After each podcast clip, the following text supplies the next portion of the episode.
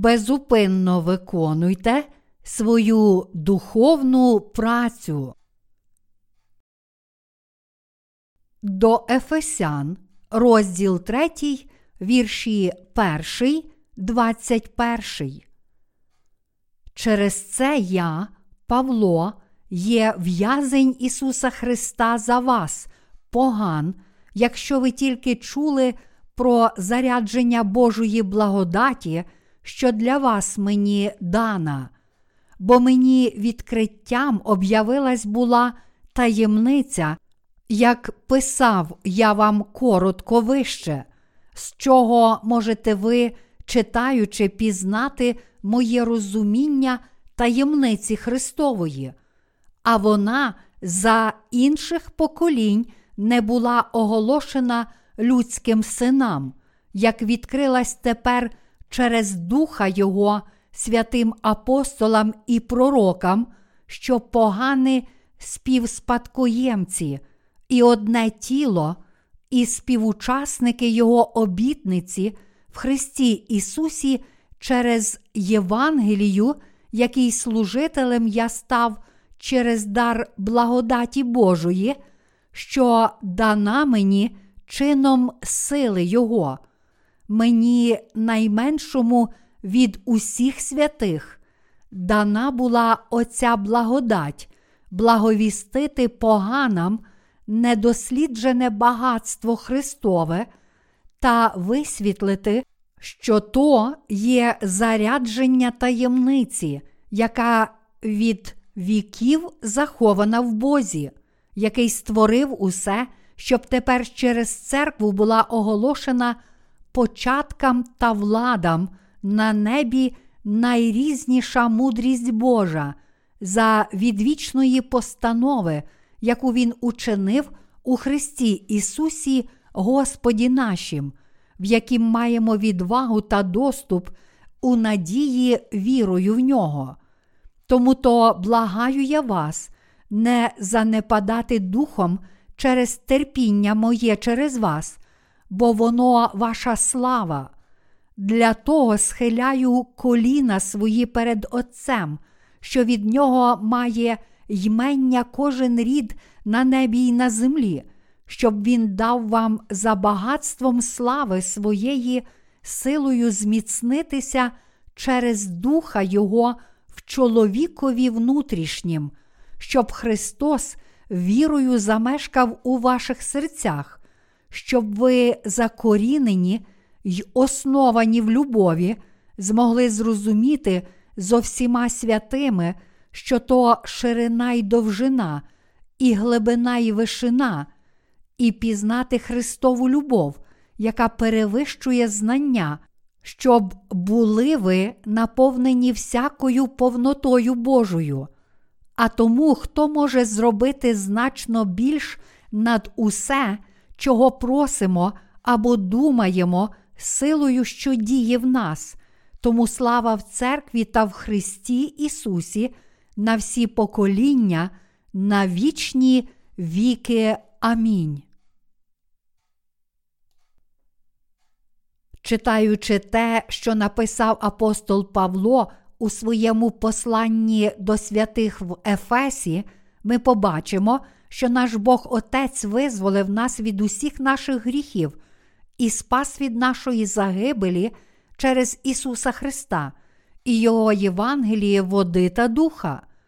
Тут апостол Павло свідчить, що Бог усиновив усіх нас, спасенних в Ісусі Христі, як своїх дітей, і що Він дав нам життя вічне. У сьогоднішньому читанні святого Письма апостол Павло проповідує дароване нам Богом спасіння, тобто свідчить про глибоке Боже провидіння. Отже, ми бачимо свідчення того, що через свого Сина Ісуса Христа Бог Отець спас нас, людей, від усіх наших гріхів, тому ми також можемо усвідомити істину спасіння. Слово Боже стосується всіх однаково, але Його Слово проповідується особливо через Божу церкву. В епоху Старого Завіту Бог відкривав своє Слово через пророків, а в епоху Нового Завіту Бог явив своє Слово через апостолів Ісуса Христа. Зокрема, в цю новозавітну епоху Бог відкрив істину спасіння не тільки народу Ізраїлю, але й язичникам, щоб вони також усвідомили, що Бог Отець спас кожну людину через свого Сина Ісуса Христа і Євангеліє води та духа. Таким чином, язичники також можуть стати Божими дітьми і Його народом вірою і брати участь у славі Його царства. Чи означає це, що кожен, хто народився на цій землі, прийняв Слово Боже? Ні, це не так. Хоча Бог дав кожному пізнати своє Слово, Він не дозволив усім беззастережно зодягнутися в Його благодать спасіння. Навпаки, Бог дав усім сумління і вклав у серце кожного страх Божий, щоб той, хто шукає Бога, знайшов Його, той, хто хоче зустрітися з ним, зустрівся з ним, а той, хто хоче знати, хто він є і куди йде, зрозумів, що він є безнадійним грішником, якому судилося потрапити в пекло. Іншими словами, Бог дав усім можливість усвідомити, що вони є об'єктами Божої любові, які повинні отримати Його спасіння. Бог зустрівся з усіма, що щиро його шукали. Дозвольте навести конкретний приклад. Читаючи дії апостолів, розділ 8 вірші 26 40, ми бачимо, як Пилип проповідує Євангеліє ефіопському скопцю. Скопець щойно розпочав свою довгу подорож назад до своєї країни після відвідин Єрусалиму для поклоніння Богу, і, повертаючись додому, читав у своїм повозі святе письмо, а саме наступний уривок з Ісаї, розділ 53, вірші 7, 8. Він гноблений був та понижуваний, але уст своїх не відкривав. Як ягня був проваджений він на заколення, і як овечка перед стрижіями своїми мовчить, так і він не відкривав своїх уст. Від утиску й суду він забраний був, і хто збагне його рід, бо з краю живих він відірваний був, за провини мого народу на смерть його дано. Тоді ефіопський скопець не міг збагнути, що означає цей уривок і для кого він написаний, оскільки не мав жодного уявлення про Євангеліє. Знаючи про це заздалегідь, Бог послав диякона Пилипа і наказав йому роз'яснити скопцю значення цього уривка. Тоді Пилип підійшов до повозу скопця і запитав його, чи розумієш, що ти читаєш? Коли скопець сказав, що не розуміє, що означає цей уривок, Пилип пояснив йому, що там насправді йдеться про Ісуса та Його спасіння, кажучи, Ісус Христос став нашим Спасителем, прийшовши на цю землю, взявши на себе всі гріхи людського роду через хрещення, померши на Христі та воскреснувши з мертвих. Ось що означає уривок з книги пророка Ісаї, який пророкує, що Ісус Христос спасе весь людський рід, принісши себе в жертву. Почувши пояснення Пилипа, ефіопський скопець зміг зрозуміти сенс уривка, який читав, повірив в Ісуса і був спасенний. У такий спосіб Бог дав можливість знайти його кожному, хто щиро його шукає. Однак проблема полягає в тому, що люди не шукають Бога, незважаючи на те, що Бог дав їм можливість пізнати Його. До Римлян, розділ 1, вірш 19. Навпаки, вони не тільки відмовляються вірити в Бога, але навіть думають, що вони самі подібні до Бога. Наче цього було недостатньо, вони зробили собі фальшивих богів із створених Богом тлінних речей і поклонялися їм. Тому Бог каже, що всі люди приречені на знищення, бо вони поклонялися ідолам, а не Богу. Більше того, від самого народження кожна людина успадкувала гріхи Адама, прабатька роду людського, а тому кожна людина є грішною, і всі люди потребують благодаті спасіння, яку приносить Ісус Христос, Син Божий. У цей теперішній час Нового Завіту ми стаємо Божими дітьми, якщо усвідомлюємо і віримо в Слово істини, що Бог Отець спас нас від усіх наших гріхів через Ісуса Христа.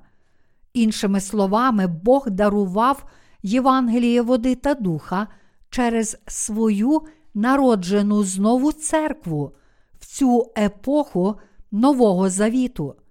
Так само, як апостол Павло проповідував Євангеліє води та духа в епоху ранньої церкви, ті, які почули і повірили у це Євангеліє, спаслися, щоб утворити Божу церкву і стати громадянами Його царства. У той час не тільки апостол Павло проповідував Євангеліє води та духа, разом з ним проповідували Євангеліє і його співслужителі. Бог покликав багатьох апостолів і євангелистів, щоб вони проповідували, що Бог так полюбив людей, що спас їх через свого Сина і визволив від усіх гріхів, загибелі та пекла. Але цю істину Бог відкрив лише тим, хто шукав Його. Бог дозволив отримати спасіння, здобути вічне життя і прийняти Ісуса Христа у своє серце лише тим, хто повірив у це Євангеліє, яке проповідували слуги Божі. Апостол Павло свідчив, що і сам він був спасенний, бо Бог Отець через Ісуса Христа спас рід людський від усіх гріхів. Засвідчення про Євангеліє води та духа Павло був ув'язнений як злочинець і навіть засуджений на смерть. Він був кинутий до в'язниці тільки за те, що проповідував цю істину Євангелія, води та духа. Але навіть за це Павло був настільки вдячний Богові, що свідчив мені, найменшому від усіх святих, дана була оця благодать, благовістити поганам недосліджене багатство Христове. До Ефесян, розділ 3, вірш 8.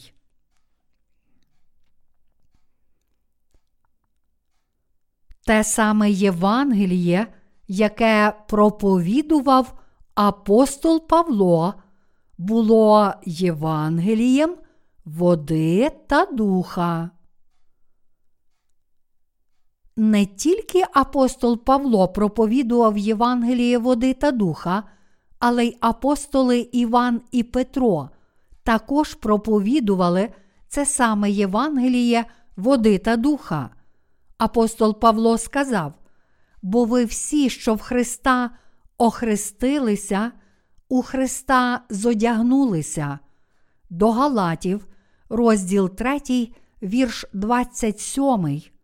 Апостол Іван свідчив: то той, що прийшов був водою та кров'ю, Ісус Христос, і не тільки водою, а водою та кров'ю, і Дух свідчить, бо Дух то правда. 1 Івана, розділ 5, вірш 6. А апостол Петро свідчив, того образ хрещення спасає тепер і нас. 1 Петра, розділ 3, вірш 21. Як бачимо з цих уривків, Євангеліє, яке проповідували всі апостоли на початку епохи ранньої церкви, було Євангелієм води та духа. Ще до заснування світу Бог Отець задумав спасти нас, людей, від усіх наших гріхів через свого Сина. І Бог прагнув спасти нас згідно з цим планом, пославши на цю землю Ісуса Христа. Це все пояснює Євангеліє води та духа.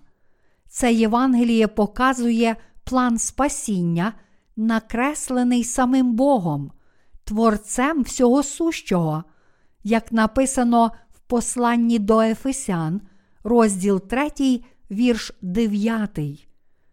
Та висвітлити, що то є зарядження таємниці, яка від віків захована в Бозі, який створив усе. Подібно до апостола Павла, ми зараз також відкриваємо Євангеліє води та духа всьому світу.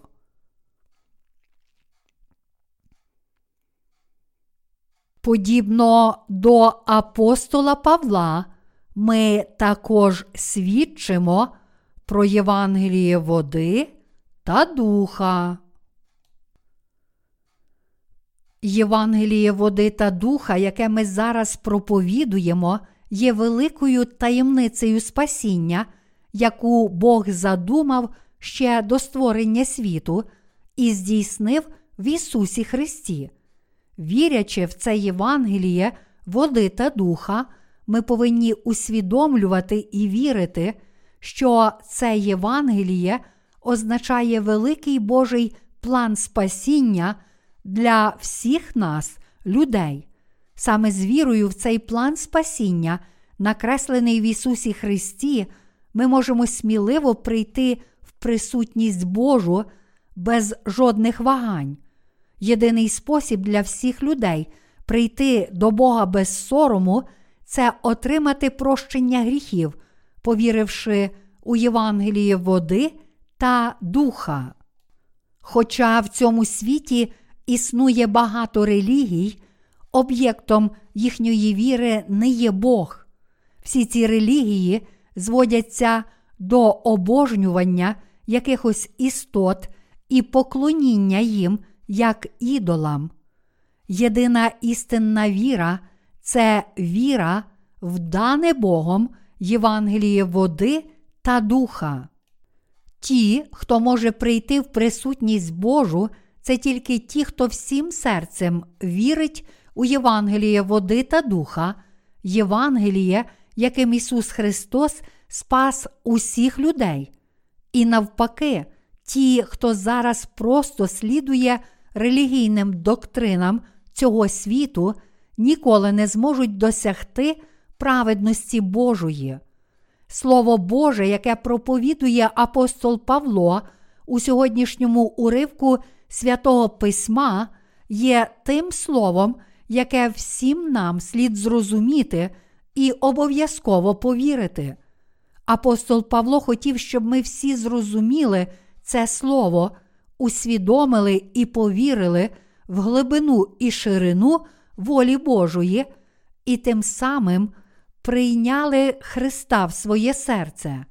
Таке сердечне бажання апостола Павла, влучно виражене в посланні до Ефесян, розділ 3, вірш 17, де сказано, щоб Христос через віру замешкав у ваших серцях, щоб ви закорінені й основані в любові. Як Ісус Христос приходить у наші серця. Це можливо тільки вірою в праведність Божу. Наш Господь спас нас, взявши на себе всі гріхи людського роду, хрестившись від Івана Хрестителя, померши на Христі та воскреснувши з мертвих. Саме вірою в цю істину ми здатні прийняти Господа у своє серце. Іншими словами, ми з вами повинні отримати відпущення гріхів, повіривши в те, що наш Господь викреслив усі наші гріхи, і саме так ми можемо прийняти Ісуса Христа, щоб Він оселився в наших очищених серцях. Адже саме наша віра дає можливість Ісусу Христу оселитися в наших серцях.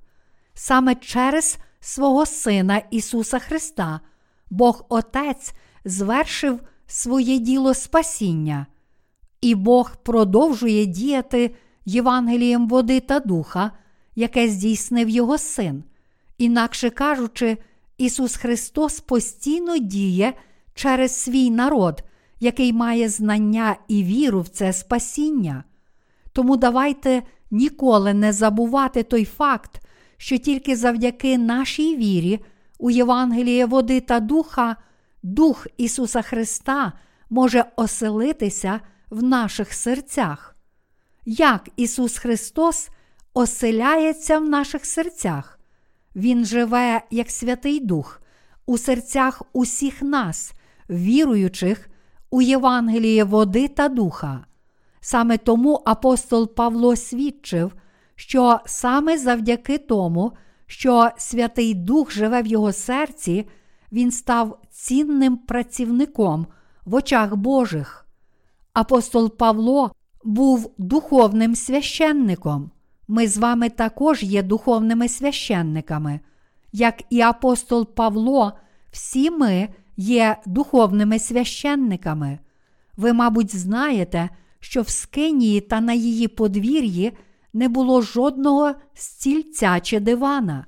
Це означає, що священники не відпочивали під час виконання своїх священичих обов'язків.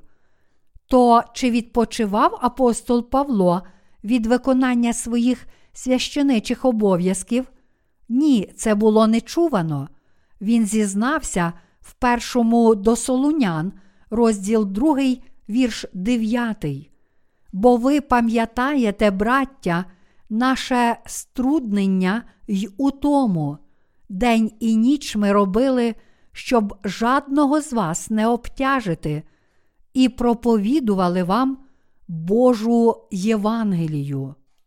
Проблема в сьогоднішньому християнстві полягає в тому, що є дуже багато священників, які не працюють і є бездіяльними. Неправильно, коли священник не виконує своїх священичих обов'язків. Як апостол Павло виконував свої священичі обов'язки день за днем без устанку, так і ми повинні виконувати своє священство, не зупиняючись ніколи. Для того, щоб виконувати своє священство належним чином, необхідно спочатку зрозуміти, що робить священник. Священник це той, хто служить між Богом і його народом, щоб спокутувати їхні гріхи. Саме через таких священників, як ми, Бог виконує свою справедливість і любов, і коли ми, священники, проповідуємо Євангеліє води та духа, грішники спасаються від усіх гріхів, передаючи їх Агнцю Божому через принцип покладання рук, тобто через хрещення Ісуса Христа. Бог поклав такі обов'язки на кожного священника, і так само, як апостол Павло виконував ці священичі обов'язки за часів ранньої церкви, ми з вами виконуємо їх у цей час. Кожен священник повинен виконувати свої обов'язки. ми з вами стали духовними священниками в очах Божих. Такі священники можуть змивати гріхи людей цього світу. Зокрема, вони можуть відпускати гріхи тих людей, обдурених лжепророками.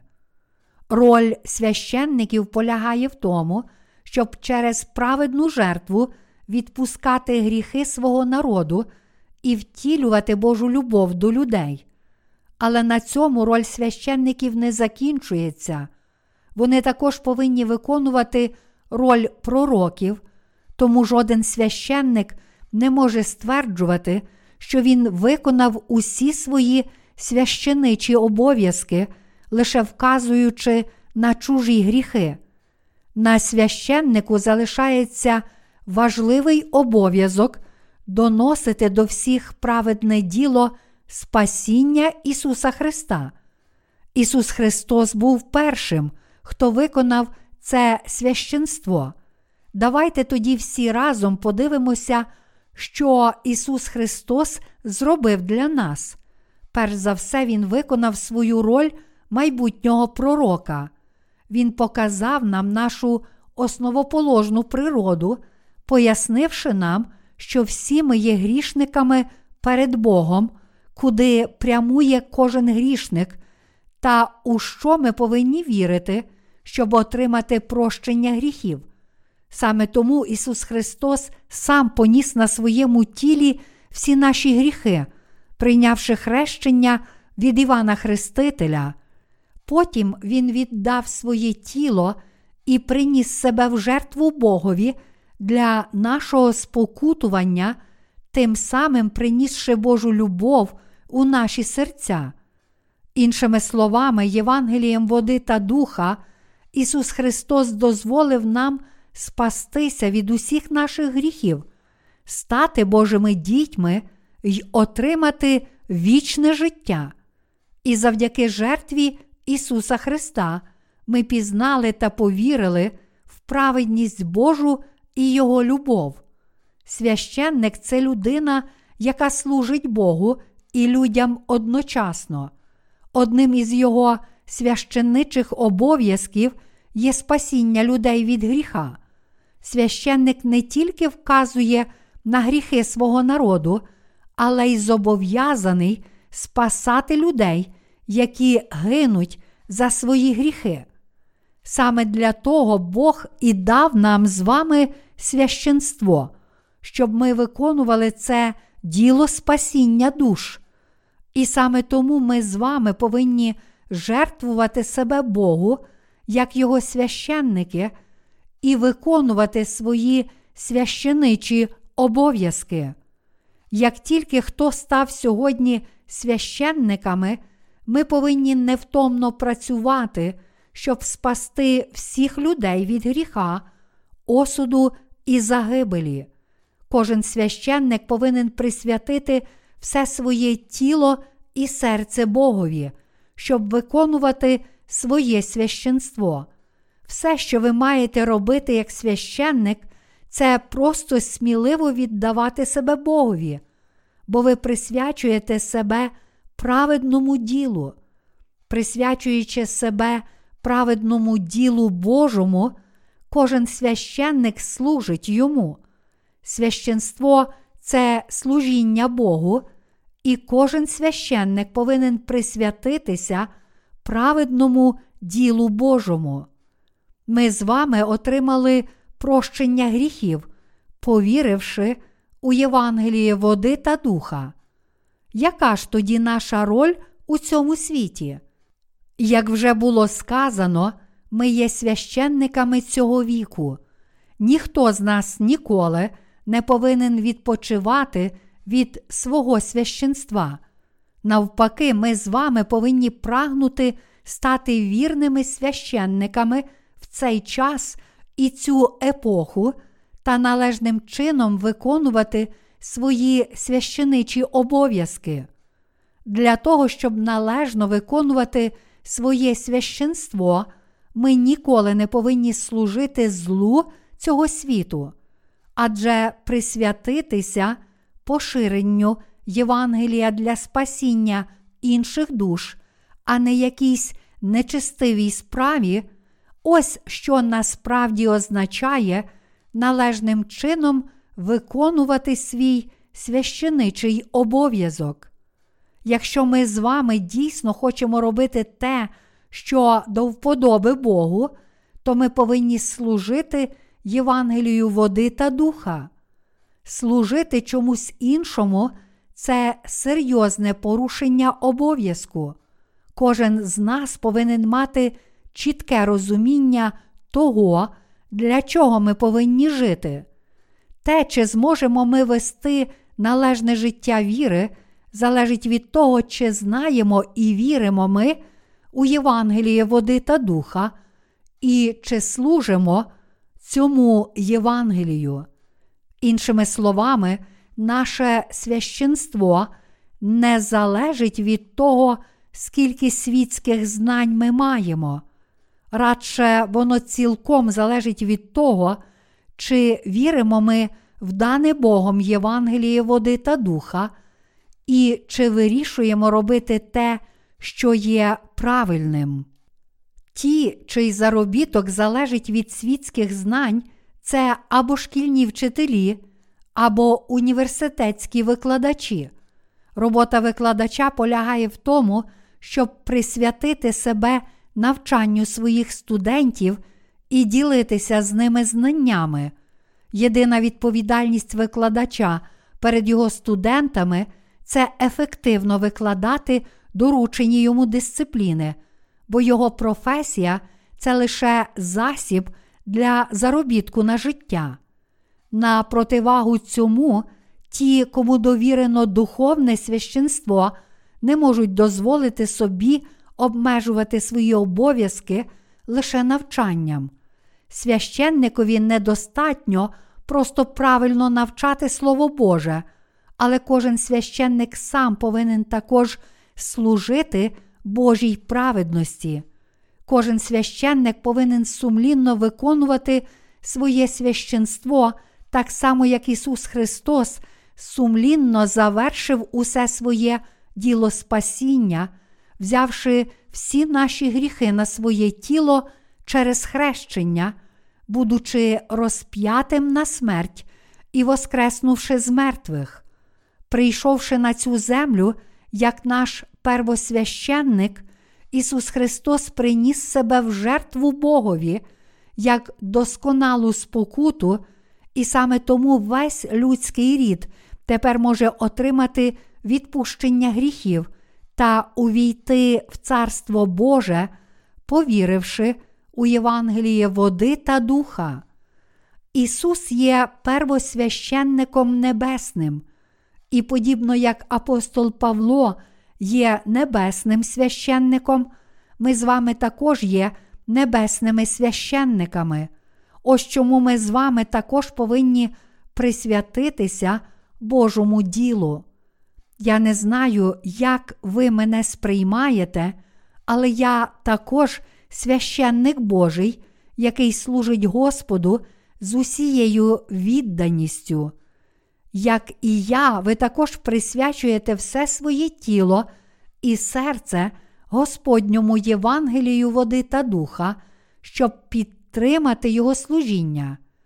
Ісус хрестився і пролив свою кров, щоб виконати місію, доручену йому як первосвященнику Царства Небесного, як священники на цій землі, що йдуть його слідами ми з вами також щодня приносимо свої тіла в живу жертву Богові.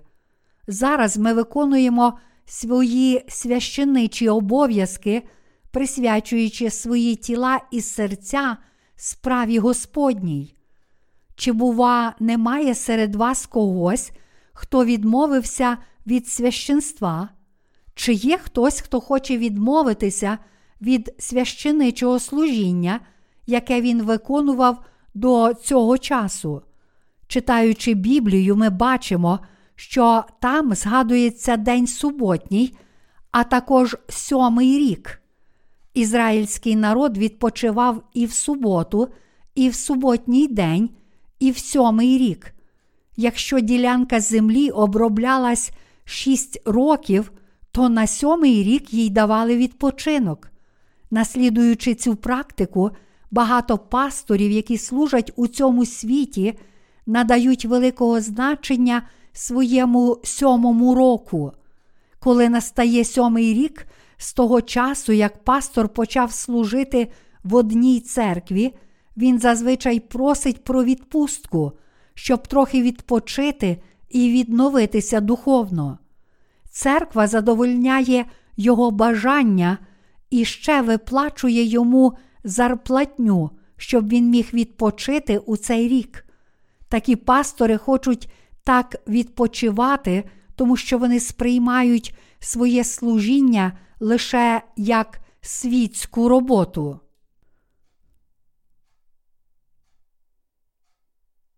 Ми, віруючи у Євангеліє води та духа, ніколи не можемо відпочивати від свого священства. Якщо ми будемо відпочивати від свого священства протягом року, то в результаті загине безліч людей.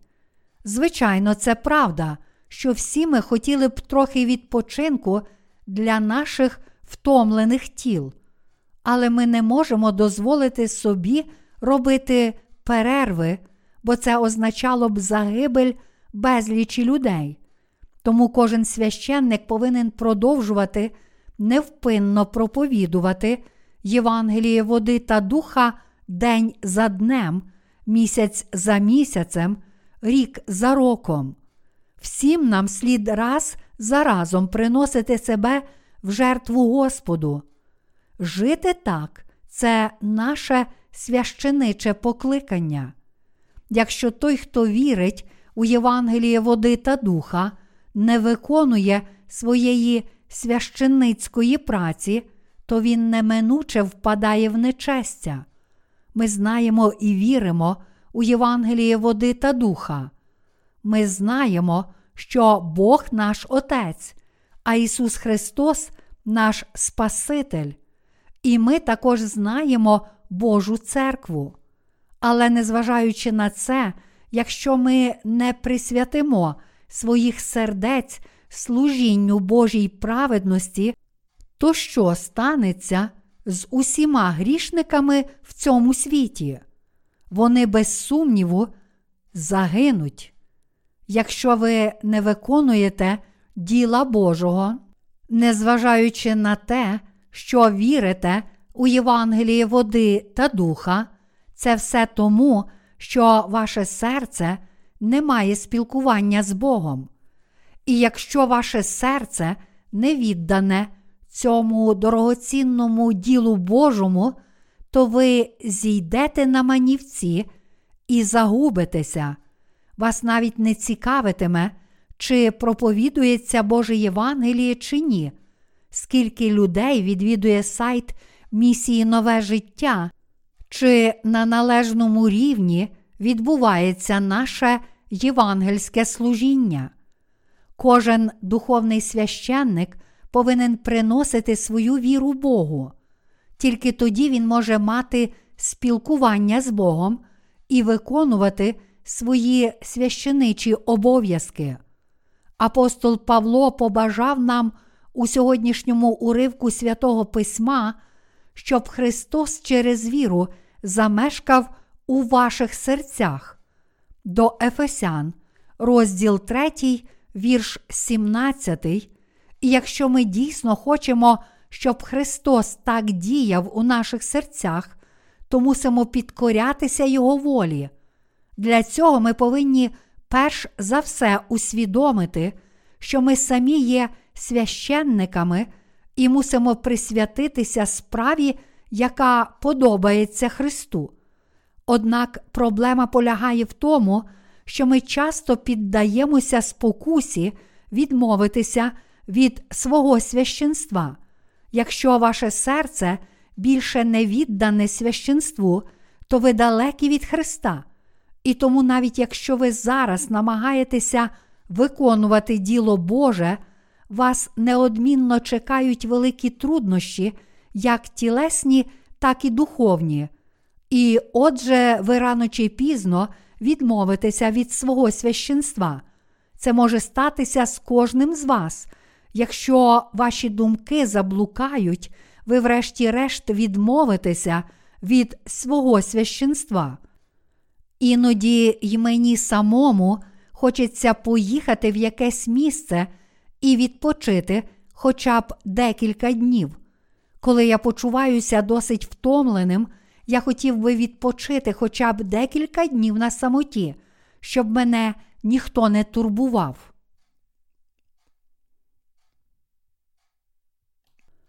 Що станеться зі світом, якщо ми перестанемо працювати для служіння Божій праведності? Якщо ми, віруючи у Євангеліє води та духа, нічого не робитимемо, а лише відпочиватимемо без діла, то не тільки не буде надії для грішників цього світу, але й ми самі не матимемо від цього ніякої користі. Це просто призведе до того, що наш розум віддалиться від Христа, і ми будемо тільки турбуватися і втомлюватися. Наші серця будуть тривожитися, а тіла хворіти без особливих на те причин. Ось чому мусимо виконувати Господнє діло і служити йому навіть тоді, коли це важко, бо якщо цього не робимо, то це ще більше тривожить наші серця. Кожного разу, коли я перебуваю в центрі підготовки учнів ВІНДЖ, я завжди думаю про те, як ми можемо провести наш табір ефективніше і безпечніше, щоб всі наші святі духовно наситилися і були радісними під час перебування там. Для мене природно так думати про Боже діло, адже я став одним з його священників. Дійсно, для всіх, хто став духовним священником, не минає жодної хвилини без думок про Божий промисел. Адже роздуми про Боже діло самі по собі також є служінням Богу, як сказав апостол Павло, що все, що ми робимо, чи п'ємо, чи їмо, все повинно бути на славу Божу. Так само всі ми, віруючи у Євангеліє води та духа, повинні виконувати Боже діло щохвилини і щосекунди.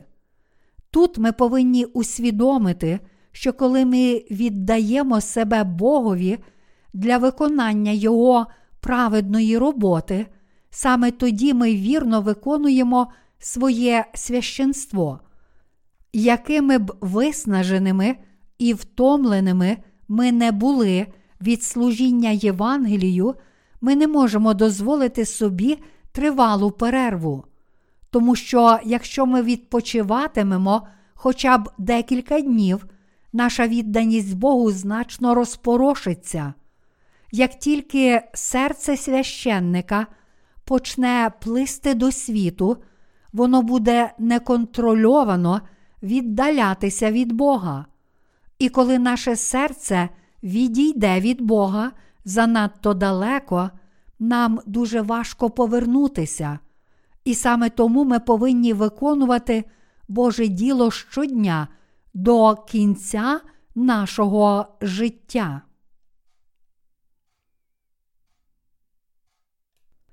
Практично неможливо повернутися до церкви тому, хто відійшов від Божої церкви і поклоняється золотому тельцю. Чому це так? Тому що коли священник дозволяє цьому світові полонити своє серце, він вже не зможе повернутися в обійми Бога, навіть якщо захоче. Світ подібний до болота, якщо ви в нього потрапите, то потонете тим глибше, чим більше будете пручатися. Тому ми ніколи ні на мить не повинні відпочивати від Божого діла. Ті, хто шукає земних благ і поклоняється ідолам, мають занадто велике почуття провини, щоб повернутися до церкви Божої, думаючи собі, Божа церква не прийме мене після того, як я так осквернився. Як тільки праведники виходять у світ, вони не можуть повернутися до церкви Божої не тому, що їм хтось заважає, а тому, що вони самі не можуть цього пережити. Їхні серця занадто захоплені речами цього світу, щоб навернутися. Тому ми ніколи не повинні заходити в цей брудний світ. Зараз ми проповідуємо Євангеліє води та духа по всьому світу, з тим же щирим бажанням, яке мав апостол Павло для людей свого часу, коли сказав, щоб Христос через віру замешкав у ваших серцях. До Ефесян, розділ 3, вірш 17. Євангеліє води та духа це таїнство Христа. Бог Отець спас нас через свого Сина водою, кров'ю і духом. Перше Івана, розділ 5, вірші 6, 8. Ісус Христос взяв на себе всі наші гріхи, охрестившись від Івана Хрестителя, і спас нас, будучи розп'ятим на смерть і воскреснувши з мертвих. Ми, віруючи у Євангеліє води та духа, не маємо гріха у своїх серцях.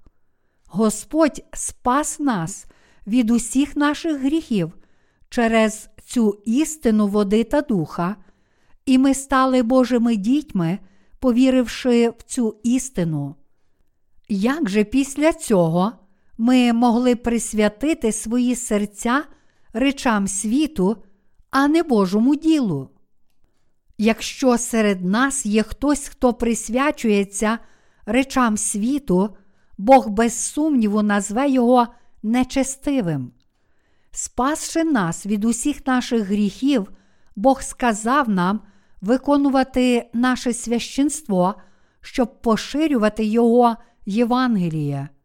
Що скаже Бог, якщо ми будемо служити не Його ділу, а чомусь іншому, не підкоряючись Його волі? Бог, напевно, докорить нам за те, що ми маємо зле серце і поклоняємося ідолам. Якщо це станеться, ми, врешті-решт, не примиримося з Богом, а отже, наші серця також не будуть у мирі. Тоді Богові буде незручно з нами, так само, як і нам буде незручно дивитися йому в очі.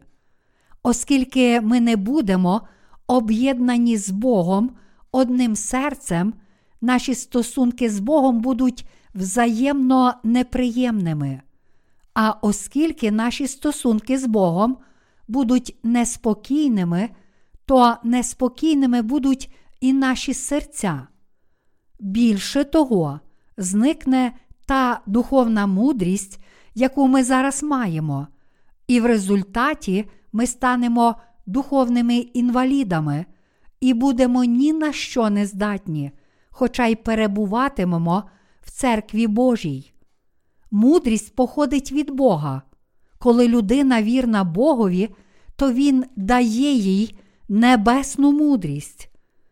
Приповісті, розділ 9, вірш 10, Псалми 111, вірш 10. Духовно мудрі можуть розпізнати духовно немічних, а ще духовно мудрі можуть протистояти всім викликам, які кидає їм цей світ. тому що Бог їх усьому вчить, тому що вони мають дану Богом мудрість.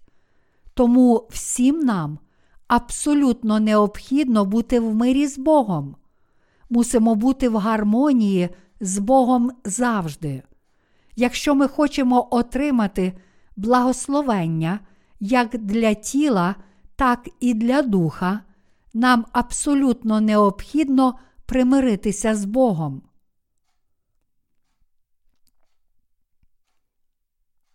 Як принести мирну жертву, яка примирить нас з Господом? Щоб примиритися з Богом, ми повинні принести жертву відповідно до вимог Божої жертовної системи. Якщо ми з вами дійсно отримали відпущення гріхів і стали священниками по вірі, то шлях служіння Господу полягає в тому, щоб діяти відповідно до системи жертвоприношень. Ми з вами повинні виконувати свої обов'язки Божих священників і змити гріхи Його народу. Кожен священник повинен жертовно служити, щоб бути в мирі з Богом. Тільки тоді наші серця також можуть бути в мирі. Ми, як народжені знову, мусимо виконувати Боже діло. Той, хто став священником в очах Божих, повинен невпинно виконувати свої священичі обов'язки. Ми з вами є такими священниками перед Богом, чи не так? Хоча в епоху Старого Завіту до священства було допущене лише плем'я Левія, в епоху Нового Завіту кожен, хто отримав відпущення гріхів, повіривши у Євангеліє води та духа, є священником в очах Божих. Бог дозволив усім, хто повірив у Євангеліє води та духа, прийти до Його присутності, а також пообіцяв, що буде вислуховувати їхні молитви. І тому в цьому теперішньому віці тільки ті, які народилися знову від води та духа, є Божими священниками. Тепер давайте розглянемо детальніше, чим займалися старозавітні священники. Старозавітні священники були посередниками між Богом і народом Ізраїлю, приносячи від його імені мирні жертвоприношення. Коли народ Ізраїлю приносив жертовну тварину для спокутування своїх гріхів, він клав свої гріхи на тварину, поклавши руки на її голову і взявши її кров. Потім священники приносили за них жертву, покропивши кров'ю жертовної тварини, роги жертовника цілопалення і спаливши її жир. Левит, розділ 3, вірші 1, 5. Це була жертва, якої Бог хотів від ізраїльського народу, і тому священники приносили її від імені ізраїльтян. Якби священники зробили перерву хоча б на один день, це викликало б обурення серед ізраїльтян, оскільки вони не змогли б отримати відпущення гріхів. Тому священники повинні були виконувати свої обов'язки, не пропускаючи жодного дня. Такі священичі обов'язки у цей час виконуємо не хто інший, як ми з вами. Апостол Павло сказав у сьогоднішньому уривку зі святого Письма: Мені, найменшому від усіх святих, дана була оця благодать, благовістити поганам, недосліджене багатство Христове. До Ефесян, розділ 3, вірш 8. Така ж благодать дана і нам з вами. Як апостол Павло виконував це діло Боже, так і ми виконуємо це діло, бо ми з вами святі священники Божі. Перше Петра, розділ 2, вірш 5. Якщо ми не будемо служити Богу, навіть вже ставши Його священниками нинішнього віку, ми будемо почуватися настільки нещасними в своєму серці, що життя стане для нас нестерпним, і наші серця також будуть осквернені. Навіть у цей самий момент ми віддано виконуємо Господнє діло євангелізації всього світу, і ми будемо продовжувати цю працю до дня другого пришестя Господнього, хто б що не говорив. Кожного разу, коли ми проповідуємо Слово Боже, ми проповідуємо тільки Євангеліє води та духа. Ми з вами жертвуємо себе Богу, щоб служити і проповідувати Євангеліє води та духа. Дійсно, кожен священник повинен віддано присвятитися відпущенню гріхів свого народу, і тільки тоді сам священник також може вести духовно праведне життя. Коли йдеться про виконання наших священичих обов'язків, то нічого не можна досягти, якщо ми будемо проповідувати Євангеліє лише устами. Мусимо насправді віддати себе євангельському служінню і цілком присвятитися йому. Саме тому ми видаємо свої євангельські книги в єдності з Богом. Дехто з нас працює над забезпеченням фінансових внесків, а дехто старанно працює над підготовкою рукопису.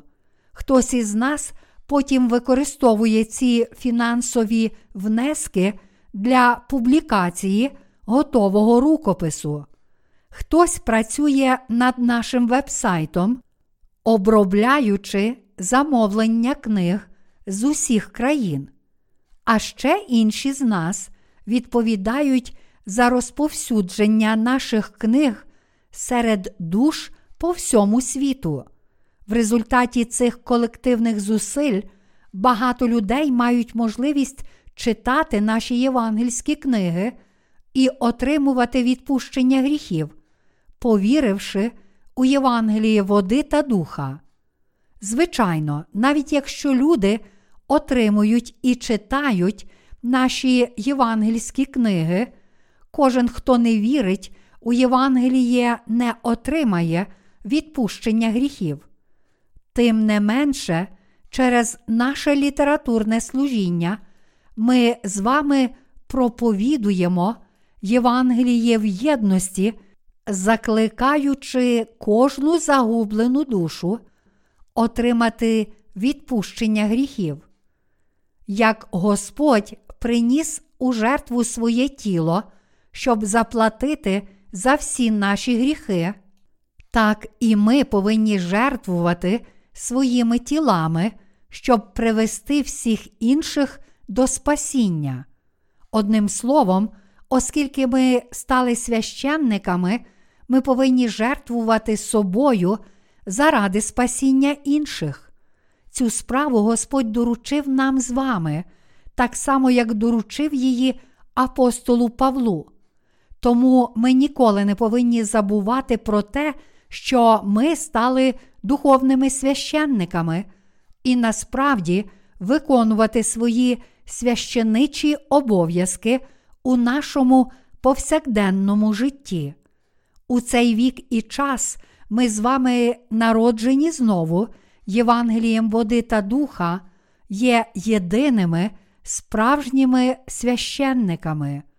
Тож ніколи не забуваймо про це і всі разом віддаймо себе Господу та живімо, як Його вірні слуги до останнього подиху.